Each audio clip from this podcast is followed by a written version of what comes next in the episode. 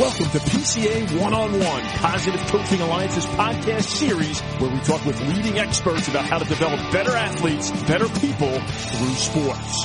And now here's your host, Tina Syer, PCA Chief Impact Officer. Sandy Brondello is in her second year as the head coach of the WNBA Phoenix Mercury. An 18 year member of the Australian national team as a player, Sandy is a four time Olympian, a two time silver medalist, and was named the 1992 Australian International Player of the Year. As a shooting guard, Sandy finished her professional playing career with a five year run in the WNBA, playing for Detroit, Miami, and Seattle. Sandy transitioned from playing to coaching right away, and last year in 2014, Sandy was named the WNBA Coach of the Year after guiding the Phoenix Mercury to a WNBA title and the league's best ever season record of 29 and 5. Sandy, thanks so much for joining me and PCA today. Uh, it's my pleasure. So I'm curious uh, how you approach this season, coming off such a successful season last year. I'm here in the Bay Area, and you know Steve Kerr is on our national advisory board, and I'm sure he's already looking forward to next season, trying to figure out how to build on a, a title-winning season. And I'm wondering if you have any ideas and how you've approached that with your own team this season. Well, obviously, if uh, the people that know, our team is much different than the team that won the WNBA championship last year. And that Diana Taurasi, the best player in the world, um, is sitting out due to a, an American, uh, no, a Russian uh, contract. Um, you know, they're ex- they, they told us she had to take the summer off. Penny Taylor is taking the summer off as well. Um, you know, so without two of their main playmakers, another one of our players did an ACL. So we really faced a lot of adversity coming into this this season. But for me, I see it a, a season of opportunity, an opportunity for other players to obviously take a step up and and grow in their development as a, a professional athlete, and an opportunity for you know what we can do to come together as a team, maybe even stronger than what we were last year, because we'll need each and every member of the team to be the best team that we could be to help us defend that WNBA title. And is that something that you guys explicitly talk about? Just you know how how the roster has changed and the players that have turned over, or is it not something that you necessarily talk directly with the team about? No, look, it is what it is. I mean, everyone looks around the locker room and we see eight new faces, and uh, we we don't see too many familiar faces. But it doesn't matter that we've got play. We brought in players that we thought would complement the team that the core group that were returning. Um, and that was um, a key for us. So we needed players, obviously, of high character.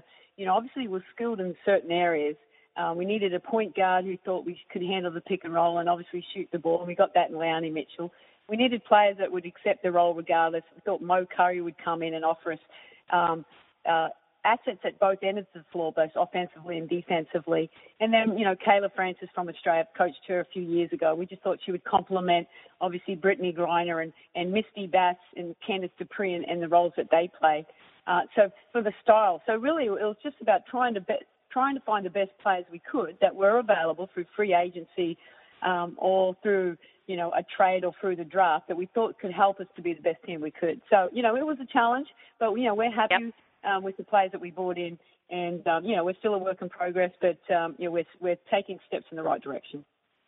Wonderful. Um, so I know that you you grew up in a very small town in Australia, and I know you picked up basketball pretty early. But did you play multiple sports growing up? And it's such a hot topic in this country about how old kids are when they f- specialize in one sport. And I'm just curious to hear sort of your path and how you decided when you were going to specialize. Well, yeah, when I was obviously growing up, I, I grew up actually on a sugarcane farm, so about 35 minutes outside of the, the city of about 50,000 people. So, look, I, I was used to being active riding bikes, motorbikes, horses, you name it. So I was very outgoing from start. And so sport was encouraged a lot down there, either through sport, I mean, through the school. Uh, you know, I played softball at school. Um, I did track, track and field. I started from the age of eight in a club um, running track and long jump, and so I kind of um, I, I try to experience as many different sports as possible. And one sport you probably wouldn't know here is called Vigoro. I was kind of big into that. That's that's a ladies' version of cricket back in those days. So look, I try to do a lot of different sports. I think that's important for your development. You know, um, yeah, just being familiar and, and and getting used to not just being locked in once. Because I think I think what helped me have an 18 year career is was that I didn't overtrain from a young age, and I did play other sports, even though basketball yep. was the passion that I had from when I first played. Um, that definitely, you know, it it just gave me a, a broader understanding of the whole sports. And you know, I was I was actually the Australian long jump champion when I was 12. And wow. you know, my father probably, yeah, he, my father probably thought I could be, um, you know, he thought I could go to the Olympics being a long jumper. But at the age of 16, I, I mean, my heart was in uh, playing basketball. I really enjoyed the team team camaraderie, uh, the competition, and um, so you know, at the age of 16, I decided no, basketball was the one where I would focus on. And so, was it at 16 um, when when you joined the, the national team that you decided to make that your one and only sport? You waited till till you were 16. Yeah, look, I waited because you know um, I just like competing. I like playing. Yep. Um, you yep. know, I did track and field. I didn't like the individual component of that. You know, the, the pressure that went with that. Um, I liked obviously being involved in a team and working together for common success. Um, and yep. then you know, I just I was pretty good at it. At the age of 16, I made the Australian under 21 team. So, and coming from a small town like I did, not I didn't have a lot of specialised coaching, and I didn't overtrain, um, but I certainly was good at shooting, but there was a lot of things I needed to learn. And but this experience early on just gave me just just just gave me the fire that I needed to say like, okay, I want to I want to play for Australia. And people thought that was a little far-reaching, um, particularly from where I came from. You know, not having all yeah. the ability, all the top coaches. Um, but you know, I, I was pretty uh, driven kid in that regard. But um, it wasn't until the age of 17 that I really became like a semi-professional when I went to the Australian Institute of Sport in Canberra. Mm-hmm, mm-hmm. When you were um, 16 and on that under 21 team, um, I have to imagine you were either the youngest or one of the youngest players on the team. Is that right? Yeah, second youngest. Second youngest. And were there specific things that your teammates or the coaches did to welcome you to the team and to make you feel comfortable, even though you were one of the youngest players? Yeah, I think like um, you know, obviously if you've met a lot of Australians, we're very uh, this very strong camaraderie. We, we we like to to help each other out. And look, I was always the youngest team in the Australian team. I made it in the senior team from the age of 18, and it, while it could mm. be a mm. little bit of intimidating, I actually had yep. people around me that you know just made me feel comfortable, and coaches that made me feel comfortable, and they said like you deserve to be here, so just go out and play your game. Now, obviously, those early years, I was playing against players that you know really were better than me, but um, you know the competition was just great for me, and they kind of you know supported me and motivated me to keep uh, you know being the best player that I could be. Yeah, you know, um, we sometimes in this country talk about hazing um, in the sports environment. So it's like you know when people are coming onto a new team, doing things that are, you know involve harassment and um, you know make people uncomfortable. And I'm curious if um, if there were things that you noticed that are the opposite of that, and maybe things you actually do with your team now that are much more about positive initiation and things that you do to really have a structure around you know you said you have i think eight new players on your team this year. How do you bring them in and make them part of your team and make them feel welcome and sort of go through a positive initiation rather than than sort of the opposite which is hazing? Yeah well i mean that word hazing really just it just amazes me that actually happens because it's you know in my eyes it's just unbelievable. It's it's nothing that i've really seen. It's never been a part of the australian culture or has it been a part of any of the professional teams that i've played for obviously in America and the WNBA. Um, so, I mean, you know, I'm all about, you know, making feel, people feel comfortable. And, you know, my motto is I treat people as I would like to be treated. And I think, mm. you know, you know, I try and bring, like as a coach now, I try and bring high character players in. And, you know, I will not, it's, this player may be talented, but if I don't think they're the right fit to the team, I don't see the use in bringing them in. Because the only way you can yeah. have success is if you all believe in a common goal and you all have, yeah. you know, you don't always have to enjoy each and every one every single day, but chemistry goes a long way to being the best team that you can. And look, high character is like, you know, you got to appreciate people's differences. So look, yeah. for me, it's more about you, you have to be the best teammate that you can be because I think that brings the most success. So um, I love the idea of, of bringing in high character players. I also think it's hard sometimes to know if someone's a high character player. And i'm curious like what you look for. You know i had the experience recruiting um as you know a college coach recruiting and i know i when i went to observe a player I think the players and the coaches and the parents think you're just watching what they're doing on the field in the moment of action. But I used to spend a lot of time watching them on the bench. You know, when they got subbed out, how did how did were they behaving in warm up? What did they do after a bad call? But are there specific things you do to try to make that assessment about whether or not someone has that kind of high character you want as part of your team? Well, I think the biggest thing for me is I try and make my own opinion and and I do my research as much as I much as I can. Obviously, being a former player in the WNBA, I have a lot of contacts. You know, I still play. Yep. you know, with against it with some of the players that are still playing today. Um, yep. And you just you just develop this you know networking you can always go to and, and ask, but you know, players, you know, and your own individual players, because obviously you don't just play with your players here in WNBA. A lot of them go over to Europe, and obviously they're they're connected in some way, either through the team or the the country that they're playing in. So you know, you get to you can talk to people, and and you kind of know, you know what I mean. But you, for for the most part, the mm. WNBA has really good um, people and players, and yeah. look, and the the beauty of the WNBA over the college is, you know, at any time if you didn't feel that person was you know, doing what you needed. I mean, you can always trade and cut, but you know, thankfully for me, every team. I've, this is my tenth year coaching. Um, you know, we've always found a, a way to to everyone to fit in, and you know, not everyone's going to have the same role, um, but you have to right. find a way for them to embrace that role. And I think um, you know that's that's been a strong point, particularly of my coaching style over the years. That's great. Yeah, I, I think um, I got to, to hear you talking about coaching players to their personalities and the importance of getting to know each player individually to know how to best motivate her.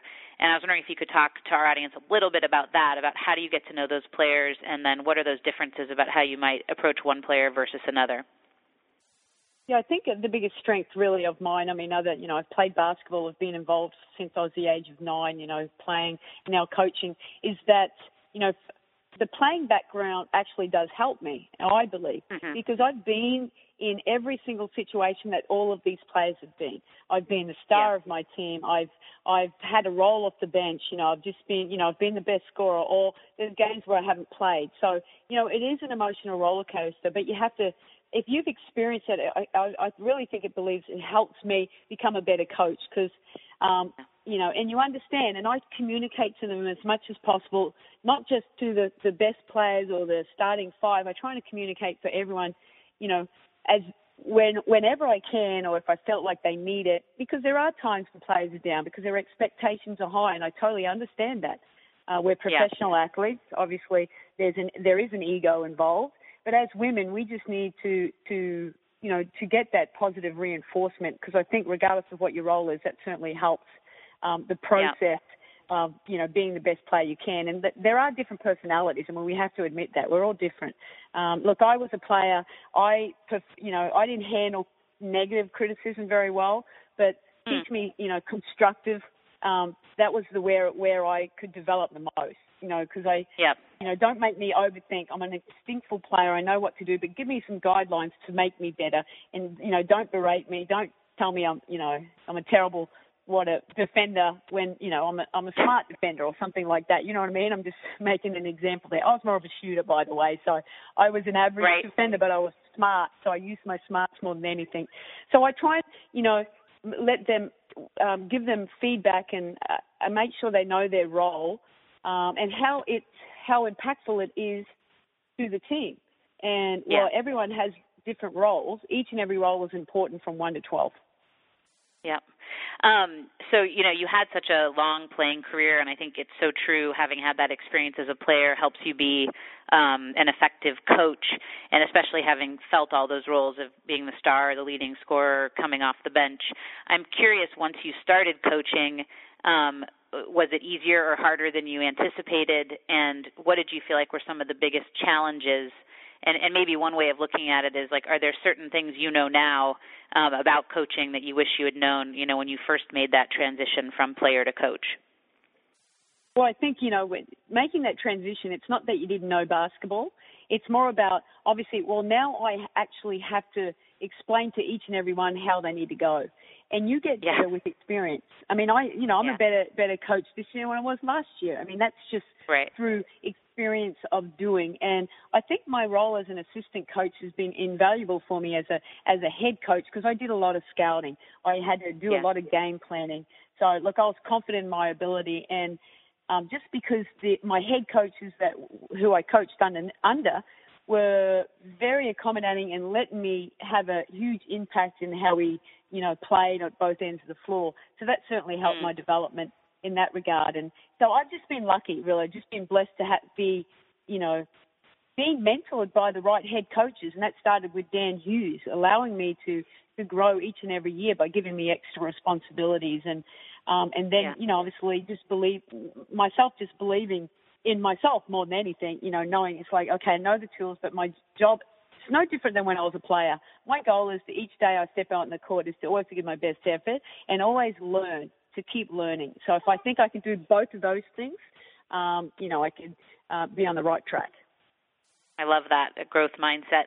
Um, I think one of the things you've been quoted as saying is that you feel like you may get even more satisfaction out of coaching um, than you did out of playing, and specifically because that's about the impact you can have on individuals, and it's not just about their play on the court, but about sort of greater life lessons. And you know, at PCA we talk about coaches being double goal coaches, striving to win while they're teaching life lessons, and you know, ultimately making better athletes better people.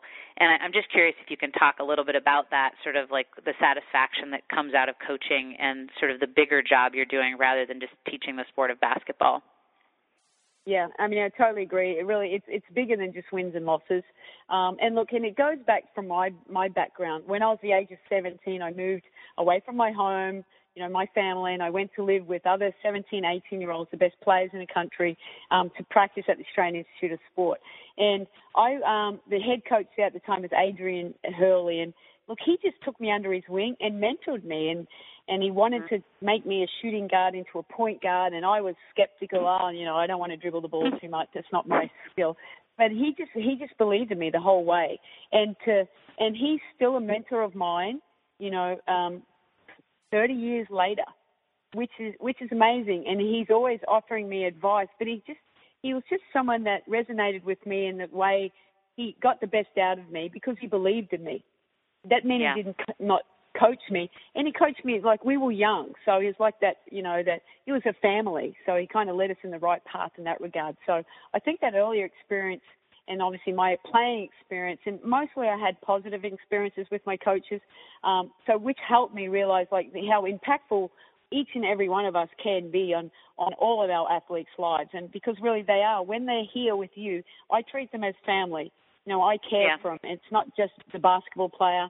You know, if anything's not so good off the court, you know, my my door's always open, so I say. I, I'm, I'm there for them whenever they need me at what time of night, it doesn't matter. Because, you know, if I find if I have a, a happy player off the court, it makes them for a more productive player on the court. So, you know, I think it goes hand in hand. And, you know, I think all coaches around the world have a huge responsibility because we can impact so many lives in a positive way. Yep. Yep. Yep. I think it's a lot bigger responsibility than a lot of people think about when they sort of sign up or get their arm twisted into coaching a team. Um, yeah you know they realize it's such it's a much bigger job than they were expecting.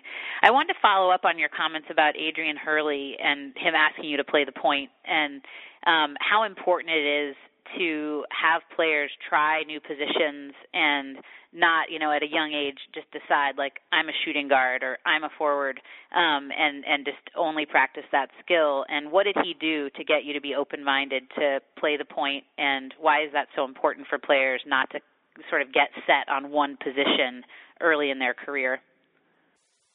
Well, I suppose for me, look, I, I like growing up in the country. My mother didn't drive. My father was a sugarcane farmer, so for six months of the year, very busy with the the harvesting of the cane, and so I really didn't get to practice too much. But he actually put a backboard on the hmm. water tank at the back of our yard, so which was grass. So all I could work on really was I'm a jump shooter. Someone taught me to do a jump shot, which was obviously wonderful for my career because I can shoot the ball. But I'd work on catch and shoot, you know, shooting it or one bounce. Because if I dribbled more than one bounce, the ball, the rocks would, you know, make the or the the uneven surface would make the ball go somewhere else.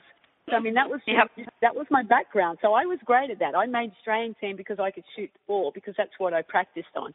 Um, Got so it. you know, the other aspects of it, because I wasn't, you know, on the practice court all the time, um, you know, I wasn't as confident in that area.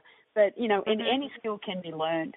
Um, you know, I have a great player of um, DeWanna Bonner. Look, she I made her a defensive stopper last year, and she was fantastic for us. And but you, she's a very uh, capable player, like scorer over in Europe. Now this year changes a little bit because you know we lose Diana Taurasi, Penny Taylor, and you know obviously our two main playmakers. So I'm asking her, you need to be a pick and roll player now and a playmaker, mm-hmm. and that's never been her part of her game. And mm. but neither was defense last year. But you know, I, I've just showed it. You're fine. We we give her the skills, and it's a learned skill. So the more you practice, the better you get. The more success you have in the games, the easier it is to become muscle memory. That yeah, I'm good with mm-hmm. this.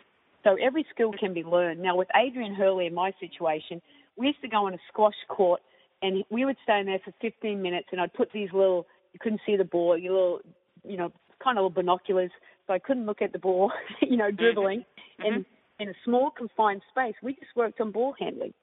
And um, mm. if anyone's ever done that, that's very tiring, but it, it made me a better uh, ball handler. Not in the first week, maybe not in the first month, but over time I just got better and better. And he he um he was also the Australian men's coach at that time. But look, he spent a lot of time with me individually, just helping me become a better player. And you know, yeah. and that meant a lot to me um, because yeah. he's spending his time make you know helping me uh, improve on the areas that I need to be, so that I could go and play in for Olympics. You know, that really helped yep. me to be the best player I could be. Yep. Um, I think one of the hardest things as a coach is to help players through disappointments and to have them really view those disappointments as times where they can learn um, and, and maybe to become a better basketball player and again ultimately maybe a better person. And I'm wondering if there's maybe one or two specific examples of disappointments you remember um, from your playing career where you felt like you learned something from it that you've carried with you that ultimately became a, a positive. Well, I think really every every experience, and and you know, I have a motto. It's like the lesson of the experience. Um, excuse me. Lesson of the experience is always positive, even though it was negative at the time. And look, you may mm. not know, you know, directly that this major disappointment, like in one year, two years, five years, you will look back and you will be, I'm so glad that happened because it mm. shaped you as a person and an, and as a player. And I've had those situations. I mean, look, I make the Australian team at age of 16. You know, and you know, I'm I can shoot the ball, but there's better players than me, so I had to wait my time. You know, at the, yeah. my first Olympics in Seoul, I had, you know, I bet I didn't even get on the court. I'm 18. I didn't mm. even get on the court, but I watched all these players and just how they handled it, and it actually motivated me. It disappointed me, but it actually yeah. motivated me to say, like, okay, well, obviously I need to get better. And mm-hmm. so how can I do that? Who do I need um, to put myself around that? Because, you know, I mean, it's a major disappointment. You know, you, you know, you feel not like, you know, you feel embarrassed, but because it's what, what other people may think. But in the end, yeah. it's like, okay, the only person that can change this is me. And, you know, as long as, you know, people, sometimes if you don't play, they don't know how to talk to you and in yes. that regard, you know, they, they feel uncomfortable, or if you play bad. But you know, I mean, that what we do on the court, I mean, that should be separated to what we do off the court. And sometimes all we need is a pat on the back because you know you'll be you know be better the next game. And you know, it made me actually all of my experiences made me mentally tough, tougher, mm. and uh, it certainly mm-hmm. helped me throughout my career and helps me today. You know, obviously just living in in, in this world. So. Look, I, I encourage anyone. We will. We all will face adversity. I mean, that's just life. But I think that's yep. we need those negative experiences to go in the right direction, um, and we just have to make sure we stay the course, no matter how hard it is at the time. Because in the end, you look back and you will say, "I'm I'm glad I had to go through that because I'm where I need to be right now." Yep. Yep. Um, I, I've got. I could talk to you all day long. I've got two more quick questions for you. One is around um, leaders, and at PCA we define people being leaders as those who make them around. Uh, they make those around them better. Um, so it's not just the captain who's going to be the leader or the coach, but really any player could be a leader by making those around her better. And I'm curious if there are specific people when I talk about that and leadership that come to mind for you. And maybe they're teammates you had before or players you're coaching now. But um, you know, who are they, or what is it that they do that makes them stand out in your head as a leader? Well, you know, the first person to my mind is Diana Taurasi. You know. I've had the pleasure. I actually coached Diana overseas in Russia, and you know, obviously, obviously in Phoenix last year. Um, and look, she's a leader in so many different ways. She carries a responsibility, obviously, being being everyone's saying that she's the best player in the world, which she is. You know, so she has the pressure of that. But mm-hmm. her biggest thing is she may look. Yes, she feels pressure, but her pressure is it's all about winning. It doesn't matter, you know, um, how they get there as long as they win. And look, her leadership is that she will always train the hardest of anyone I've ever seen or ever coached, ever played with it. So she brings it every single day. I mean, for me, mm. that's leadership. You know, yep. through whatever she does, she, it's leadership. Okay, and then obviously there's times when she will hold other players accountable. It's not just the coach doing it. And for me, mm. that's leadership. Um, but she does it in the right way. You know, there is a right and a wrong way in terms of how to motivate, especially women. And um, but she really does it in the right way because she has this great, witty, funny personality. But she's very driven. You know, she'll go at it, and and then after the game, you know, she'll be she'll be joking about it. Um, and and it works for her. You know, she inspires players to be better, and mm. and I'm sure a lot of people credit credit her making them better players. And look, I think yeah. Brittney Griner's a perfect example. You know, the first year hmm. she wasn't so good. Last year, you know, B, she she went up to BG and you know, and I did the same. It's like, okay, your rookie year's behind you, but you're a leader of this team. And mm. giving someone that responsibility gives them this, you know, they make the chest go up and they think, okay, well, I have that responsibility now. And look, hmm. each and every one is a leader in, in my group, but obviously you have stronger leaders and in, in my locker room, obviously I have my ca- captains, obviously my, my assistant coaches and myself. But I'll always, if we have a film session, I'll like say, does anyone want to say anything? Why do you think that? It's an open platform because everyone has a voice and everyone has an yeah, opinion. Yeah. And a lot of the time that matters. And we all need to hear, we all need to be held accountable. Mm-hmm. That's great. I love I love the idea of when you're watching tape asking for anyone's opinion. Um, you know, not just the coaching staff or the more senior players. Um, so I think one of the things that the WNBA prides itself on is being a really family friendly environment and you know come to the games and it's going to be a great place to bring your kids. And I'm curious how much you you know as a head coach and your players are conscious of being role models and um having people watching you and being on TV and is that something that role model role is that something that you talk about on your team? Or um if you don't talk about it on your team that you think about personally as a head coach in the WNBA?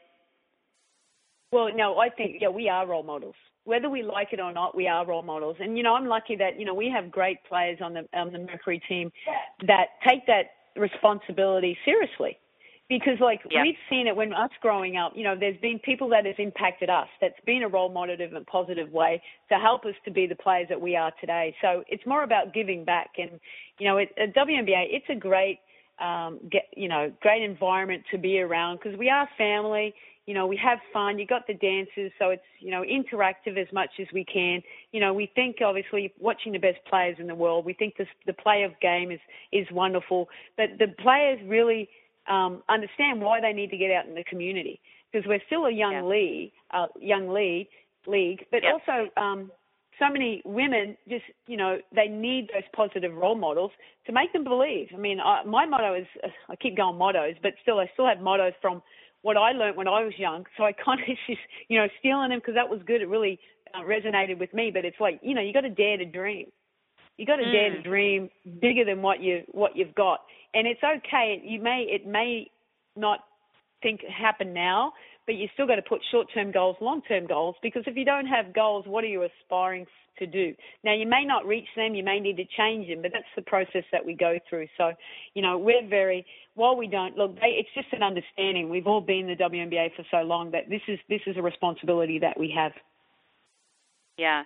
Well, um, Sandy, I want to thank you so much for joining me and uh, Positive Coaching Alliance today for this interview.